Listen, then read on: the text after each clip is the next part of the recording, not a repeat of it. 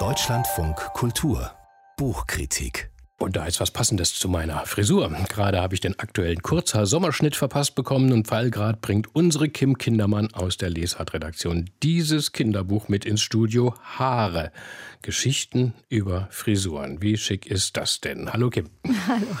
Nur 40 Seiten umfasst dieses Buch der Autorin Katja Spitzer. Es steht aber schon auf der Kandidatenliste des World Illustration Awards 2021. Das Buch macht auf jeden Fall schon allein optisch was her? Also total. Schon allein das Cover ist der Hammer. Auf fetzigem blauen Hintergrund strahlen einem da ein roter Pferdeschwanz, eine grüne stachelige Haare entgegen, ein aufgetürmter Frisurenturm oder blonde Affenschaukeln. Das macht so richtig Lust und gibt einen super Start.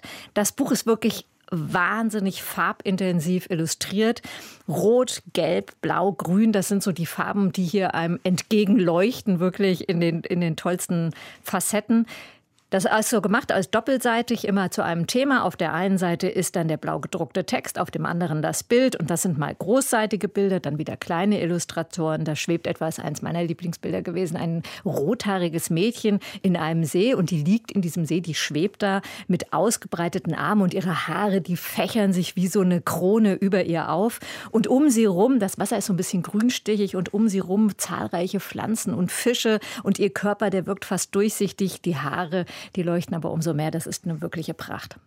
Und welche Geschichten erzählt die Katja Spitzer nun über Frisuren? Also die irrsten und die skurrilsten, sage ich mal. Also ich habe jetzt gelernt, dass die österreichische Prinzessin Sissi, die hatte so lange Haare, die gingen wohl bis zum Boden, dass sie Rimmer Kopfschmerzen hatte. Und die Kopfschmerzen konnte sie nur sozusagen loswerden, wenn ihre Haare an einer Schnur an der Decke aufgehängt waren und so die Kopfhaut Entlastung fand. Also das lernt man hier.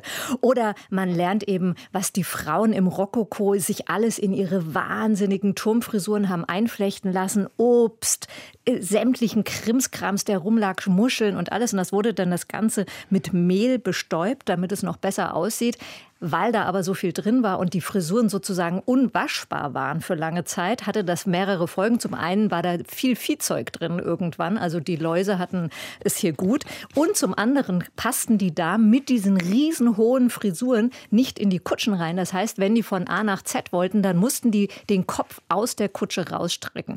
Es geht aber auch in die Heutezeit, also oder in die 1970er Jahre mit den Punks. Punks gibt es ja Juhu heute immer noch mit all dieser Haarpracht, wo dann eben alles abrasiert wurde. Dafür dafür aber oben hohe Stacheln stehen, die dann mit Hilfe und da kommen sie dem Rokoko wieder ein bisschen in die Nähe mit Zucker, Wasser, Bier oder Seife sozusagen zum nötigen Steife verliehen wurde. Ich hänge immer noch an Sissys bodenlangen Haaren. Ich habe ja früher immer die Filme geguckt und da, da ging es eigentlich immer mehr so um die Schnürmieder irgendwie so. Aber dass sie so lange Haare hatte. Ah, wenn Sie den Film richtig in Erinnerung haben, wirklich? die hatte wirklich auch schon da im Film lange Haare, also, nicht ganz so lange, aber. Aber bodenlang ist ja der Hammer. Also, Kim Kindermann, das heißt historische und moderne Geschichten aus aller Welt. Welt. So genau, also es sind, es sind so Anekdoten, es ist aber auch viel Wissenswertes da drin, äh, wie Haare wachsen, wo sie wachsen, überall nämlich außer an den Fuß- und Handsohlen, aus was sie bestehen, Horn genau aus demselben wie unsere Fingernägel und unsere Fußnägel, dass sie ewig brauchen, um zu verrotten, fand ich auch ganz interessant, war mir gar nicht so klar.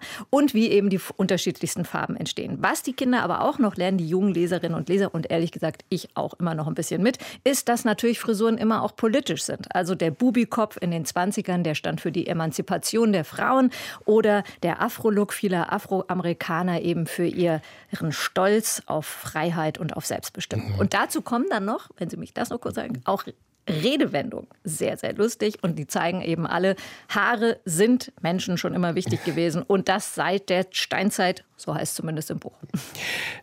Wir beölen uns jetzt hier äh, im Studio. Unser Redakteur Martin, äh, der grinst hier hinter der Scheibe übers, übers ganze Gesicht und rauft sich selbst das, das schüttere Haupthaar. Ähm, ich muss aber ja sagen, dass als Kind, Kim Kindermann, ich mich um Haare ja kein Deut geschert habe. Also beim Friseur, da wurde man hingesetzt. Friseurmeister Haas hieß der in unserem Dorf. Für fünf Mark gab es einen Fasonschnitt. Gut war's. Ich meine, wie macht die Katja Spitzer das denn speziell also wirklich für, für Kinder interessant? Also lieber Joachim Scholl, die Zeiten sind wahrlich lange vorbei, wo sich Kinder für fünf Mark auf den Tisch gesetzt haben und dann haben schnibbeln lassen. Das ist wirklich vorbei. Heute sind schon die Kleinsten ziemlich auf ihre Haare aus. Also ich erinnere mich, mein Sohn hat sich, glaube ich, erst mal mit sechs Jahren die Haare färben lassen wollen. Also insofern, man muss sie nicht mehr so interessieren. Das ist schon ein bisschen ja. Thema geworden. Styling, Aussehen ist schon da. Aber dieses Buch legt ja so ein bisschen den Finger auf die Kulturgeschichte. Und weil es wirklich so toll gemacht ist und so toll illustriert ist, brauchst da gar nicht viel. Das ist wirklich geschworen ein Buch, das steht irgendwo und das löst einen Grabsch-Effekt aus, bei Großen wie Kleinen.